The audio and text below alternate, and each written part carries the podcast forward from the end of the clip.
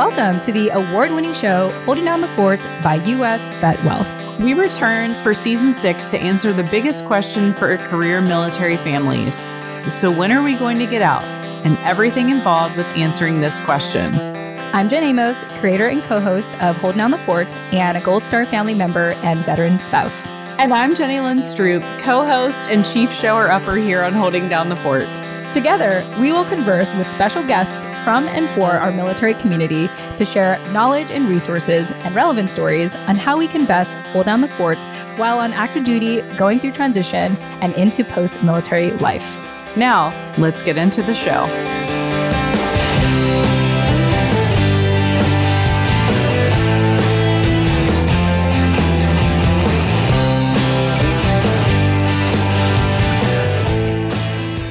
Look for community and resources. The worst thing that you can do is isolate yourself when there's something that you're struggling with. A quote from Heather Kimball. From a civilian standpoint, one may assume that military families are quote unquote taken care of. But PCS moves, spouse unemployment or underemployment, growing families, and unexpected expenses are some of the main factors that can cause food insecurities for military families. Thanks to Heather's background as a registered dietitian, Heather Kimball knew how to feed her family on a tight budget. When she realized that other families were also experiencing similar financial difficulties, she decided to share her knowledge, volunteer more of her time to ultimately advocating for food insecurity. In our conversation today, Heather discusses the National Defense Authorization Act for fiscal year 2022, unspoken burdens of military families, the importance of building community, and much more. Heather, it was such a pleasure having you on our show. Thank you again so much for joining us. And I also want to take this time to thank our show sponsor, US Vet Wealth. If you have been enjoying our show here at Holding Down the Fort, you might be wondering, oh, are there any other shows like Holding Down the Fort? And if so, I highly recommend that you check out the Spouse Benefit Plan by US Vet Wealth podcast. This podcast gets into the morbid talk of the survivor benefit plan, but more importantly, how to reframe the survivor benefit plan by calling it shameless plug for the podcast, the spouse benefit plan. This is the kind of show that you listen to in chronological order from the very beginning. I want to mention that this is the first solo podcast I have ever done. It has definitely been a labor of love. And so far, I have been very pleased with the results of getting this show together. And ultimately, the main purpose of the show, inspired actually by holding down the fort and all the work that I do with our colleagues at US Vet Wealth, is to ultimately help career military families, particularly our military retirees and seasoned spouses, make a confident and informed decision as to whether or not they should keep or opt out of the survivor benefit plan. So, if you are in that phase in your military career where you are about to transition and something such as the survivor benefit plan pops up into your checklist of things to do, I highly recommend that you listen to the show, The Spouse Benefit Plan by US Vet Wealth, to get more educated and make sure that you're making a confident and informed decision about the survivor benefit plan and ultimately your financial future for post military life. Check out the podcast now at your preferred podcasting platform or visit the website, thespousebenefitplan.com. With that said, thank you all so much for joining us, and please enjoy our conversation with Heather Kimball.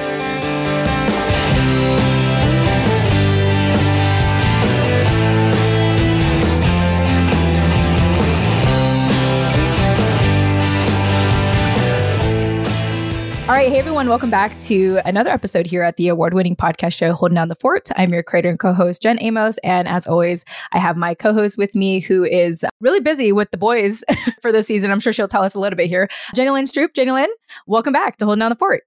Hey, glad to be here today. Yes, yes. I'm glad you're here. I'm always glad you're here, actually. Me too. It feels like we haven't done this in forever. It's true. Like, this feels like the start of a brand new season, even though we've released an episode every week since like May 1st. yeah. Yeah. No, it's it's actually pretty wild. So for our listeners, we have been doing a lot of pre-interviews to get to know our guests before we do an official recording like this. And then we schedule them probably like weeks later. So there was a good time where we did interviewing and then we did pre-interviews and now we're back into the interviewing phase. And so even though you can't tell, we know that it feels like it's been a while since we've actually, you know, brought someone on the show. So you're right, Jenny Lynn. It does feel a little like I was like, trying to kind of recall like how do I do interviews again? like even right before this call, I was like, oh yeah, it's been a while. But anyway, all that being said, we are really excited because we are talking about a topic on our show here at Hold Down the Fort that we never have talked about, which is food insecurity. And today we are very fortunate to have our special guest today, Heather Kimball, who is a freelance dietitian, also registered dietitian, and a military advocate who has been openly talking about food insecurity for military families in the last handful of years. And so, without further ado, Heather, welcome to Holding Down the Fort. Thank you. I'm so glad to be here today. I'm I'm excited for our conversation. This is going to be fun. Yeah, definitely. Especially because this is a new conversation that we're having on the show. Heather, I thought I'd start by asking you the question for people who don't know what food insecurity is. Can you start by defining what food insecurity is? Yes. So food insecurity is an economic term and it's it's kind of new, but it essentially means that a family or a person doesn't have reliable means to get the food that they need to live a healthy and active lifestyle. So, oftentimes when we think about people not having enough food, we think of hunger, right? We think of starving kids in Africa or in other countries, these commercials that we see, and hunger is a physiological condition. So that is the result of not having enough food. But food insecurity is an economic status. It's just not being sure that the food that you have is going to last till the next payday or that the payday is going to be able to get you enough of what you need. Yeah. And I think the key thing is like if you are having difficulty to have an active, healthy lifestyle, then that is a symptom of food insecurity, is what I'm hearing. Absolutely. Yeah. So, Heather, you were recently last year in 2021, you gave an interview at the KXDF CBS News 13.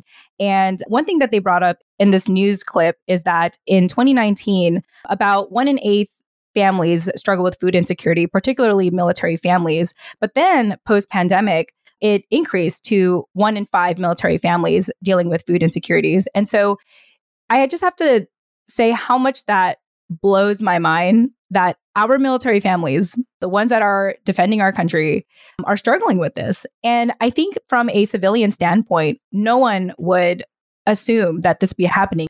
I remember some of my friends would say, like, oh, if you're in the military, like you're taking care of, you're stable, you know? And I know from your personal experience, Heather, part of you getting into the space is even your own personal experience with your family dealing with food insecurity. And so I'd love to hear a little bit more about kind of your personal experience in regards to tackling this issue. You know, I think this this issue being surprising is so common even to those of us who are in the military, right? We kind of know it anecdotally. We know that different families struggle, but seeing the data, actually having those numbers is really impactful and I'm so thankful for MFAN, which is the Military Family Advisory Network, putting all of this energy and effort into getting this data because we know across the board when we're looking at research, when we're looking at policy changes, numbers talk, right? So we needed the yeah. data. Mm-hmm. mm-hmm. Long before this data was available, back in about 2014, 2015, I left the workforce. I had two kids under two and went you know was home for a deployment while while my spouse was working i was while he was gone i was going to stop working finish flipping our house have our two babies then go back to work well then we PCSed. And then I got pregnant again with our third, which was unexpected surprise, which we were excited about, but still it wasn't in a timeline that we were financially prepared for. And I was still not working. We were in interior Alaska where it's very expensive. We were at a remote location. There was one job for me that was 40 minutes away. So I would be driving, you know, an hour wow. on an ice road. You think about ice road truckers, that show, right? So that, that highway starts in my town. It starts in Fairbanks. So I'd be driving on this ice highway to get to this job to then drive an hour home. And my husband was already working long hours as a military family. So that would have just meant that my my babies wouldn't have seen either of their parents really at all except for maybe an hour a day and so we made the decision to do what was best for our family and really keep me at home but what we didn't expect was the financial difficulty of struggling to make all of the dollars work in all the places they need to, especially mm-hmm. because as a young college educated family, we had student loans. And mm-hmm. because of my husband's job, we did not qualify for any income based repayment. We missed the WIC eligibility by $100 a month. So we were just in this sweet spot where it was very difficult and we really had to get creative with the way that we provided for our family. Thankfully, I'm a pediatric trained dietitian. So I know how to feed families well. I know how to feed them on a tight budget. And I was able to sort of blend this experience that I had and this expertise that I had and figure out how to make it work for my family. But while I was in this season, I found more and more families that were also going through this, other college educated, working or wish to be working families that for one reason or another were in a season of financial difficulty. And so I started sharing what I knew with them. And then it turned into volunteering and then it turned into advocating. And now it's kind of snowballed into this whole thing of, you know, it's been my world for a couple of years now. Now we have data that support it, thankfully. But to me, it's still so surprising when I come across people in our community who don't realize this is happening. And, you know, it's something I've been living for so long. I'm like, how do you not know that this is happening? And MFAN, that same organization that has the data, they just put out on June 1st their causal factors for food insecurity. So they said, okay, this mm. is mm-hmm. happening to military families. Why is this happening? Because just like you said, we think that military families are well taken care of, right? Where where's yeah. the gap? How is this happening? So they found four main factors when they looked into their population group. One being a military family had a recent PCS. Two being spouse employment, either underemployment or unemployment. Military families struggle with spouse unemployment at 10 times the national average of unemployment. So it's a significant problem. Another reason they found families were struggling was they recently grew their family. So either through adoption, foster care, birth, grew their family by another family member. And the fourth one was unexpected expenses. So we have this community that's barely getting by, and then they have an expensive car repair or a home repair, or you're moving and your house is $500 over your housing allowance and you are paying out of pocket. So all of these things come together to create this perfect storm. And one thing I loved about this data that they just put out, and I, I told my contact over there that I was in tears listening to this this mm-hmm. reveal of all of this data because that year that we really struggled, you guys, we had all of these. I had mm. just left the workforce. We had three kids mm-hmm. under four. We had unexpected expenses of winterizing vehicles and getting literal gear to survive in Alaska. It's it's a whole new thing up here. It's thousands of dollars to get what you need to function. And we had just PCSed Oconus. And seeing that data laid out really sort of gave me that validation that we weren't doing anything wrong. We weren't mm-hmm. we weren't living mm-hmm. extravagant lives. We weren't driving new cars. We didn't have car payments. We really had one of those causal factors, but we had all four in about an 18 month period. So this is something I experienced as a junior officer family. So I know that it's happening. I see it in my community. And it's something that the more that we understand it, the better we can start identifying ways to support these families and also make policy changes to sort of create a safety net so this doesn't happen. Yeah. And, you know, in addition to that, I know we were talking about this in our pre interview that maybe even part of why most families don't know about this is they don't want to talk about it, especially with our service members and kind of the lower, lower ranks. Mm. And interesting enough, I did find a stat from the National Military Family Association that had stated that 14% of families that rank between E1 and E6 tell us that they visited a food bank in the last 12 months. So it's just really interesting that, I mean, first, there's the stoicism, and therefore, hmm. maybe there's a general sense of shame to even talk about it. So it's like we're all silently struggling with this food hmm. insecurity. And so I think it's amazing and validating to have the stats, to have this information, and to know that you and your family are not alone in this. Absolutely. And that's that is one of the hard things especially for us as a young officer family there was an expectation that above and beyond we were well taken care of and we should be able to mm-hmm. a lot of times when you go to events um, as an officer family you buy your own tickets to something and you're expected to buy a second set of tickets to sponsor um, maybe an enlisted member. Well, here we were with a mortgage worth of student debt. We were barely getting by, and we were expected to pay not only the top dollar that anything could be could cost. Right, so a lot of times they tier pricing, so we were expected to pay the top dollar, but then to buy a second set. And so uh, those conversations weren't happening. We didn't feel like mm-hmm. we had anywhere that we could turn and say, hey, we're not driving new cars and we're not going on expensive vacations, but we're still really struggling because there was this and there still is this old school of thought of it must be financial mismanagement. It must be yeah. something that you're doing. We've provided, you must have the mistake, you must be the problem. Well, for us specifically, the problem was student loans. Once those were finally paid off, life got a lot easier. But that was a decision of ours. That's something that not every military family had. And we expected me to be working with my loans and not you know, at home in the dark Arctic. So I know that if those conversations were difficult for me to have, they're not happening at lower levels, especially when it comes to going to your first sergeant, going to your commanders, going to some of those command tied um, individuals. Mm-hmm. There's a lot of fear of retribution, fear of investigation for finances, and that can affect your security clearance. It can affect your job. So people are just suffering in silence. Mm. Yeah. Ooh, real talk. Jenny Lynn, just wanted to check in with you, see if you had any thoughts. Oh man. I mean, listening to Heather share those like four main reasons for food insecurity reminds me so much of like those. I, I, think there's like a top five list of like top five stressors. You know, the first one being like death of a family member, the second one being a move. And I just listened to her share, you know, PCSing, lack of spouse employment, adding a family member, unexpected expense, thinking, at some point or another in military life, we've experienced all of those in combination or any number of them as a combination of one to four, you know, and how that's impacted the decisions we made as a family. You know, much like Heather, we were a very young officer family when I stopped teaching and we added another family member. And I remember I don't know that I ever would have used the terms food insecurity.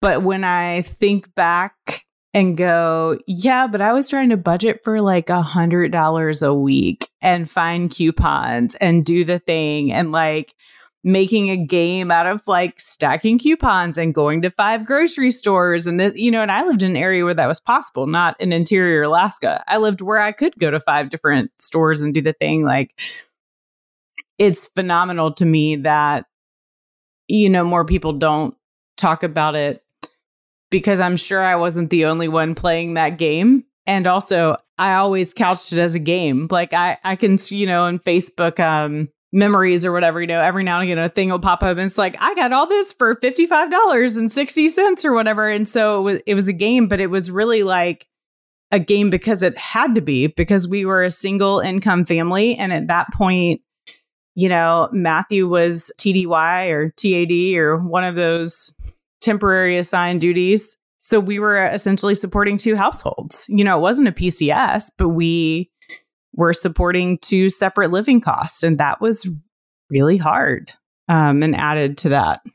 It is. And, you know, I think one thing in, in full clarity is post pandemic, especially with the current economic situation, it's not just military that are pinching pennies, right? We're I live 40 minutes from town, so I'm not going to town socially, right? I went last week for an appointment, a checkup, and I told my kids, okay, guys, I've got to figure out the meal plan while we're in town because we're getting groceries because I drove 40 minutes. You know, it's between an eighth of a tank and a quarter of a tank of gas to drive 40 minutes there and 40 minutes back. Like, you better believe we're going to the grocery store while we're here. Sorry, y'all. I know you got to sit through mom's appointment. I know you have to go to Costco and to the grocery store with me, but that's what we're doing. And so, all families are feeling that pinch at the gas tank, at the gas pump. We're feeling that pinch with groceries. We're seeing supply shortages. So, to know that post pandemic numbers nationwide are one in seven families. So, those are at an all time high. But to know that military is still even above and beyond that with one in five, it's like, okay, now we can kind of have a conversation that everybody understands. We all get it. But to know that military families are still sort of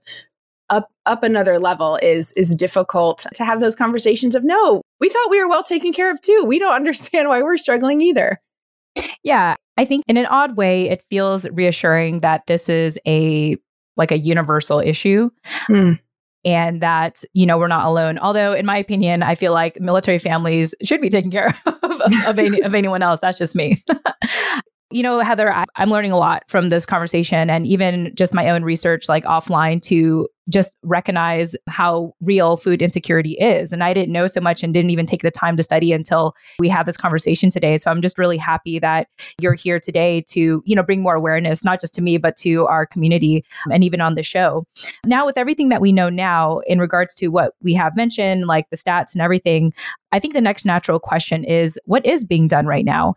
And I know that right now we have something called the National Defense Authorization Act for fiscal year 2022.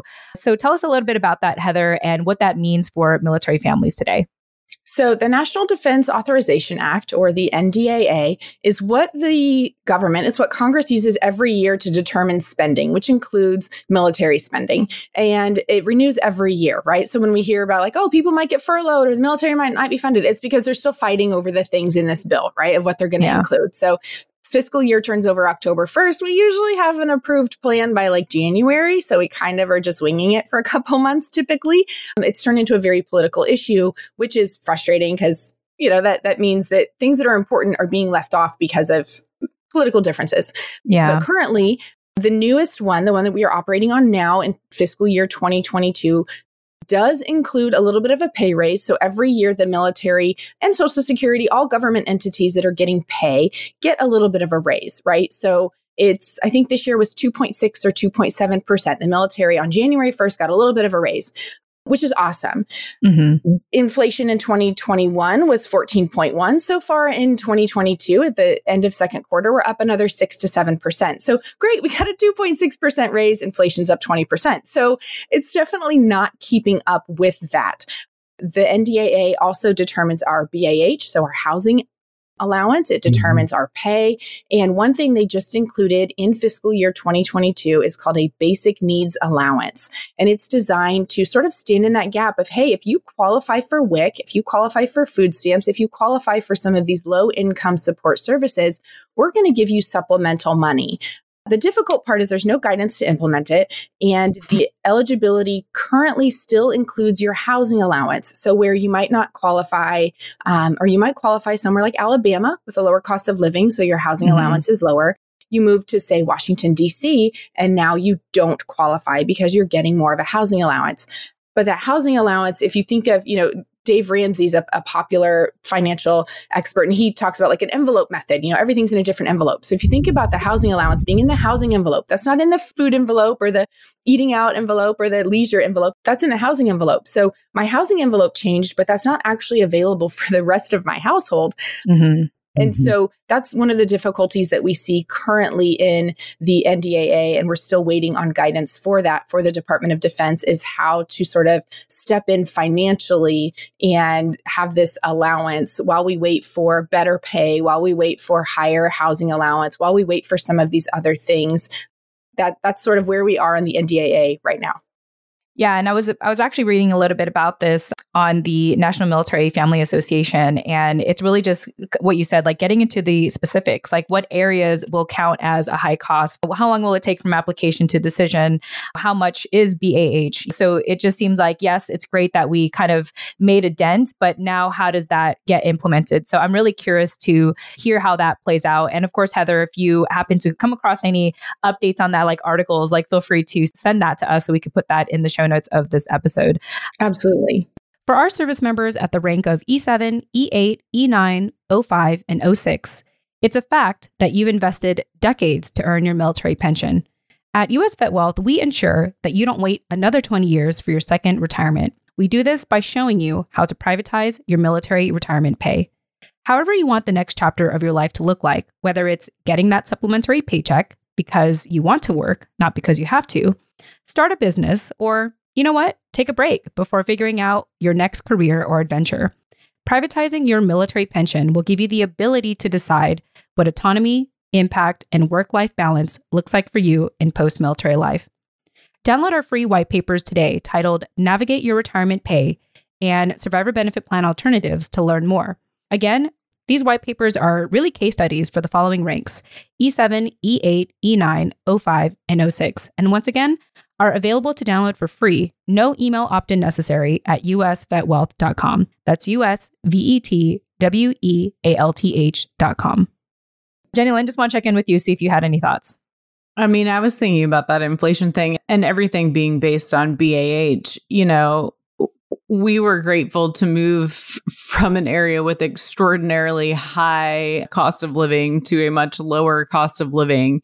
But as I continue to like watch the spouse pages from different groups like BAH isn't even making a dent these days in actual housing, mm-hmm. much less like being able to be used in a different envelope, as Heather put it. Like it in many places isn't even covering the rent, much less the other actual housing needs like water and electricity that it's theoretically that it's technically supposed to cover. Like it's supposed to actually cover your basic housing needs, not cable, not your telephone, but like to run a household, it's supposed to cover those things. And it's in many places not even touching the actual cost of living in a house, like just renting or owning. You know, so to think that we have this like pot of money out there to be accessed because they know it's a need and still have those stipulations like that is really hard. I mean, we've lived, gosh, we moved from like one super high cost of living area to another. And it was fascinating because when we were stationed in Manhattan, you know, the first thing everybody said was, Oh my gosh, your BAH is great. Well, yeah, that BAH covered 900 square feet of a walk up apartment in a shitty area of town. Like, if you were going to actually live next to your duty station. So we lived an hour outside, mm. like, you know, and then incurred travel costs. Those aren't part of your BAH, they're not reimbursable. You know, and then when we were leaving New York City to move to San Diego, people were like, oh man, housing. And I was like, it can't be worse than New York. Like, it really can't. And it wasn't, except that because it's such a large, you know, military area, the BAH didn't actually cover the rise out there. I mean, like Heather stated, you know, inflation's up 20%. Like our our BAH didn't match what the cost of a house was, and there isn't enough housing to put people in. I mean, not even the housing wait was 18 months when we moved there on 10 month orders. So, you know, it's kind of all these things that play into that. And then, eh, you know, in addition to those bills, like it's great that that covers DOD, but we also have the Coast Guard not covered under all the DOD stuff who are, you know, affected in different ways. Like, when they didn't get funded for several weeks, you know, a couple pay periods. Was that in the beginning of 19, I think? I think so. Mm-hmm. 18 or 19. And I remember just seeing all of this like vitriol online about, well, they should have planned for them. Like, nobody should have planned to like not get a paycheck when they're actually like serving the country. And furthermore, like the four things Heather stated PCS, lack of spouse employment, like you know, the way that those rack and stack in people's lives goes completely unnoticed. And, you know, I took a look at it and like went through, I think I used like E5. You know, I was like, okay, mid range, lower enlisted. Like, we're not at the bottom, we're not t- like, and went through like what it would cost if their spouse wasn't employed in San Diego. And I was like, you're le- left over after you pay for your basic needs you've got maybe 200 bucks. But let's say you have two kids and they want to play baseball or they want to do just those natural like or they need diapers and, or formula. Like there's yeah, yeah, bucks. yeah it's gone. Yeah like and i was even like they're like they should do something with the extra. I'm like it cost me $250 a kid to play baseball. Like hmm. so you're you're you're then asking people like not to do those things. And it's like those are hard choices. And then you add in an unexpected thing, you know, like for us, it was we had just PCSed, we hadn't been reimbursed, and my husband's grandmother died, and he had to mm. get on a plane back to Michigan. And the choice for us was we didn't all go because we couldn't afford it. Couldn't afford it. Just he went. And it's like you're asking people to constantly make these like hard life decisions on whether or not you're going to pay your bills or go to a funeral or, you know, move your stuff. I mean, this summer, gosh, we haven't even touched this summer in PCS season about the people coming out of pocket because there aren't enough moving companies out there. like, it's, and it's just that cycle. It's so crazy. And then, you know, even with BAH, it's designed to cover 95% of the cost of an apartment. It's not mm. even designed to cover 100%, and it's not designed to cover a, a, single family home. It is designed for you to live in an apartment. So I hope you don't have dogs. I hope you don't have loud kids. I hope you like apartment living. Um, those things are all no's for me. We, the Campbells are allowed people. Um, I have loud kids. I have a dog.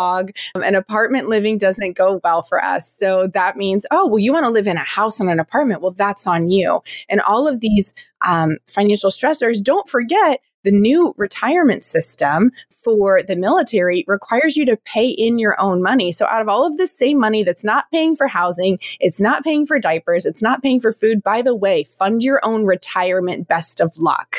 And so not only is it causing difficulty for our military families now, but it is keeping them from future financial stability from being able to do things like fund a retirement. Um, thankfully for us, we grandfathered into the old blended retirement system, or not blended retirement system, the old system yeah. where it's the high three and, and, sort of the pension model.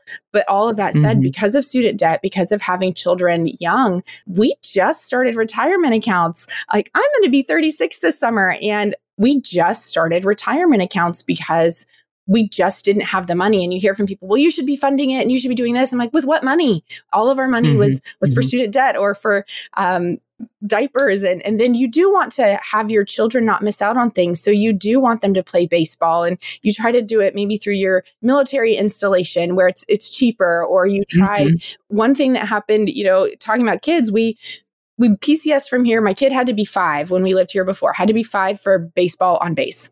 And he'd been waiting. He was two when we moved here. He waited all three years. Our very last spring, he's five. He's stoked. Well, in Alaska, you have a gazillion feet of snow. So the baseball season doesn't really start until May. We left in April. We moved to Alabama. Mm. Well, in Alabama, the baseball season is done by May because you'll have a heat stroke. So um, we, he missed baseball season. He had been asking for years and we just, we mm-hmm. left before one started and we got to our new location after mm-hmm. it ended. And those are typical things. So then you're, you're trying to find ways to still keep stability, still keep normalcy for your family, mm-hmm. for your children. Um, and then also shouldering all these burdens, deciding whether or not you can afford to go home. We, on more than one occasion, have flown family members to us and said, no, mom and dad, can we please buy your two plane tickets? Will you guys come see us? Because buying two tickets is so much easier than five. Please let me buy you a ticket. Please come here. And these are just real things. When you're in the mm-hmm. military community, you can have these conversations and everybody you talk to, they just get it, right? Like, oh my gosh, yes. And, and you can have these mm-hmm. conversations mm-hmm. and you go talk to a civilian counterpart. They're like, wait, hang on. And, and you got to give all of sort of this backstory. So that's why I love that we're doing this in this episode and talking about food insecurity, talking about some of these unspoken, mm-hmm. I guess, burdens that military families are carrying that aren't necessarily linked to a, a, family member being deployed or a training accident or any of those really visible newsworthy things, right? These are still yeah. burdens and stressors that are causing chronic stress in our lives. Yeah yeah, I really appreciate getting into these fine details of what military families go through because just like what you said, it's like from a civilian standpoint, it's like, well, why don't you do this? Why don't you do that? And it's like, well, I do a lot already. You know, like it, there's so many layers to living this life that our civilian counterparts can't truly understand unless they really hear in detail. So I am really grateful for us to, you know, like I said, talk about this in detail and really just bringing light to this. And there's a part of me that's kind of like, you know, how do we end on a positive note? Because there's still a lot. I mean, I don't want to end on a positive note and dismiss like everything we talked about, you know? Mm-hmm. mm-hmm. But I do know that one of the main messages you want to share with our audience, Heather, is that, you know, the truth is that you know anything that we're going through there are resources and ways to get help and support and part of it is just acknowledging that there's a problem so can you elaborate more on that Yes. Yeah, so wherever you are, you know, listeners, if you have an opportunity to serve, whether at a food bank or whether to maybe you go to a church or you're in different community organizations, reach out, first of all, to those military members. Mm-hmm. Um, we were in a duty location for three years, but it was a training base. So lots of people came for 10 or 12 months at a time. And there was sort of this um, mindset that they were like a subculture and they stuck with each other. Mm-hmm. And all the mm-hmm. people who come for training just hang out with each other and don't plug into the community. And, and we're not going to invest in them because they're not going to stay. And we were there for three years. So we made lots of civilian friends and we have asked them as we left. I talked to one at the beginning of last fall and she said, We met this great, this great family. Our sons are in the same class, but they're military. They're moving in May. And I said, Love them anyway include yeah. them bring them to dinner include them in your your annual christmas party but find those military members within your community. Find them within your church within your boy scouts within your sports teams wherever it is that you're plugged in. Find those military members and build community with them whether it's for 6 months or 10 mm-hmm. months or 6 years. Build that community and help them feel included but that also for us as military families gives us resources when when you're stuck at the car shop and your car's supposed to be done and it's not and you've got to get your kid from school now i have someone i can call and say hey jenny lynn mm-hmm. so i'm still stuck here can you pick up my boys? Or, or one time I, I called another spouse and said, Hey, I got to go get my preschool kid. And I know that your kids are in elementary school and they're at school all day and your preschooler goes all day. Will you come get me at the car shop and take me to get my son at preschool and then just bring us all back here? And it was a military spouse. Of course, she thought nothing out. She's like, Yeah, I'm on my way. I'll be there in 10 minutes. And so finding those members and, and finding ways that you can build community so that we have an avenue to ask for help within mm-hmm. your community, finding your food bank, finding different support services. Every location is different. The bigger the city, the more support services. So lots of opportunities to give back. And if you're in a small location, maybe a remote location like I am, find what is available and help amplify it. Mm-hmm. Donate to your food bank, help connect them to families, go pack food boxes, um, help sort clothes at a clothing donation. Find any way that you can help support your community if you are in a military location. If you're not, there's lots of different organizations that you can donate to to help them fund the things that they're doing for the community. So a quick Google search will bring up, I don't know, probably 50 different nonprofits that you can make tax deductible donations to that align with the things that are important to you. We have nonprofits mm-hmm. that address food insecurity, that address widows, that address lost family members, that address LBGTQ community issues. We have some that advocate for voting. There, there's so many organizations available. Finding a way mm-hmm. to have that sort of pocket of people that believe the same thing you do, that are working towards the same things, and support them either locally or financially is really the best way to kind of start making an impact and then get these issues to the Congress floor, get these issues into these bills, get these issues in front of Department of Defense and I think Coast Guard is Homeland Security, but but getting mm-hmm. it in front of these leaders to say, hey, here's issues that you're not seeing at the leadership level, but we need to find a, a solution for these. So the more that we talk about them and, and find ways to connect and support support, the better mm-hmm. we're going to be. I like how you mentioned like giving back because I think that in general, we all know to give and to donate. But I think what we did today was really humanize who we're donating and giving to. So I do mm-hmm. really appreciate all of the tips to wrap up this conversation. I think that was a great, of course, here on the show, we're big on community and, and we're big on not just military to military, but military to civilian. Like chances are there are more civilians in your town. Even if you live in a big old Navy town like I do, there's still more civilians here than there are military. And it is, you know, connecting with them and talking with them and hearing their story about how they've lived in that house their whole life as much as you've lived in 14 houses in the last five years. Like, it's the sharing of those stories and the letting people know. You know, I think about the work that I do in outreach for mental health, and people are constantly oh you know you know like the first reaction is Oh, and then they want to know more. How did you get involved with that? Why does this matter to you? And I think all of those things are super important to bringing a community together. And I'm glad that we have a space here on this show to not only let, you know, our listeners who are largely military families know about the resources available and the things that affect them, but, you know, also bring in our civilian counterparts and go, hey, these are some things we're facing. Like, can you join us? Will you be part of our community? Yeah. And the reality is, you know, military families were embedded in civilian communities. And, you know, a lot of civilians know a service member, know a veteran, know a spouse. Like, it's not like we're just put in the base and like left there. and so to be able to like you know acknowledge that even like it's mm-hmm. actually it actually gets me to think about like my new church and how there's like such a mix of like civilian and military people and one thing i always appreciate about the pastor when he starts is he says before i begin i just want to give a shout out to our military families who are watching this you know virtually you know give them a mm-hmm. round of applause mm-hmm. and i just love how you can be in the same place but understand that there are so many different types of people within that same space civilian and mm-hmm. and our military families and service members and veterans and so just recognize recognizing that when you help our military family, you help it causes a ripple effect. Heather, before we talk a little bit more about ways for people to get a hold of you or any other resources, are there any final thoughts that you want to share to our listeners today? I would just like to share that if there's anything that you have gone through, listeners, whether you're a military family or not, whether you've struggled with food insecurity. One difficulty in my current location is mental health access. That's something Jenny Lynn and I have talked offline about. And she's been able to help point me towards resources for my own family, but also that I can share in my community. So, mm-hmm. any of those things, don't necessarily mean weakness. They don't mean weakness mm. for the person who needs the help. It doesn't mean weakness for the people who are advocating. It doesn't mean any of that. If you're struggling to make ends meet with your bills, if you're struggling with your mental health, your physical health, all of those things are valid stressors and valid concerns. And it's nice to now start having a space specifically with food insecurity, what I work in, where we do feel validated and we can mm-hmm. speak about this because there's been so many of us, you know, even Jenny Lynn said when they were a young family, there's so many of us that have gone through it and felt very isolated and very alone. So if there is something that you are struggling with, find that community, find the people advocating for you, find the people experiencing it, find the resources because the worst thing that you can do is isolate yourself and try to weather any kind of storm alone.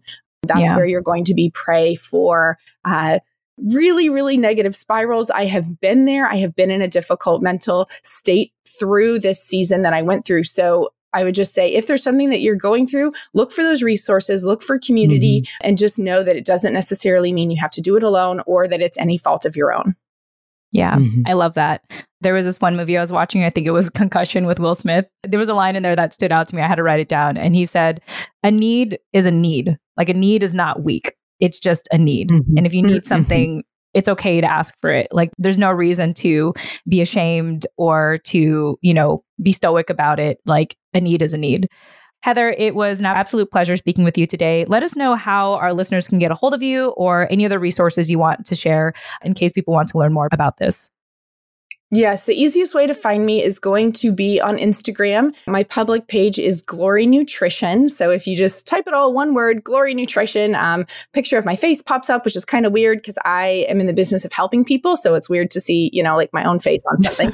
uh, but my face will pop up, Glory Nutrition. You can also find me under that same handle on Facebook. So those are my two public pages. There's the links um, on both of those to be able to email me, direct message me.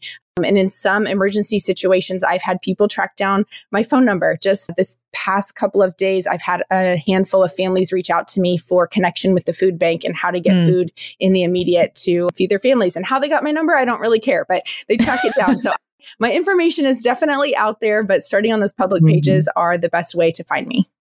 Perfect. Well, Heather, it's been an absolute pleasure having you. Um, Jenny Lynn, any final thoughts from you? Oh no. Thanks so much for coming on. I'm so glad you brought up that the people reaching out. I saw that on LinkedIn just this morning. It was like, oh yay. And I'm sure they totally went through the military spouse network because let's be honest, where do we get our information? it's true. It, for those of you who are military spouses who are listening, the military spouse network, any active duty member who's been married to an involved spouse for any length of time can vouch for it it is where things happen. And uh, I uh-huh. one time my husband texted me and said, "I need so and so's number. He's not at his office.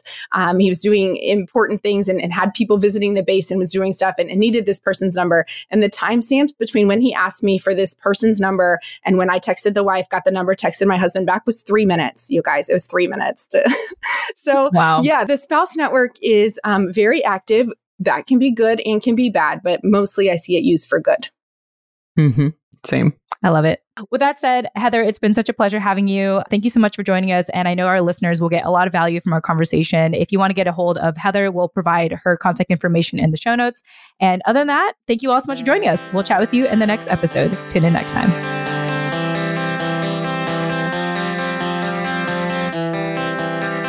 Hey, thanks again for joining us at Holding Down the Fort by US Vet Wealth. Once again, I am your co host, Jen Amos. And I'm Jenny Lynn Stroop. Thank you so much for listening to our show. If you've gotten a lot out of our conversation today, be sure to leave us a five star rating review on Apple Podcast or Podchaser or you can leave us a kind LinkedIn recommendation on our LinkedIn profiles. Learn more about Holding Down the Fort by visiting holdingdownthefortpodcast.com. And there you'll also be able to find us on social media and how to contact us directly. Thank you all so much for joining us. Until next time.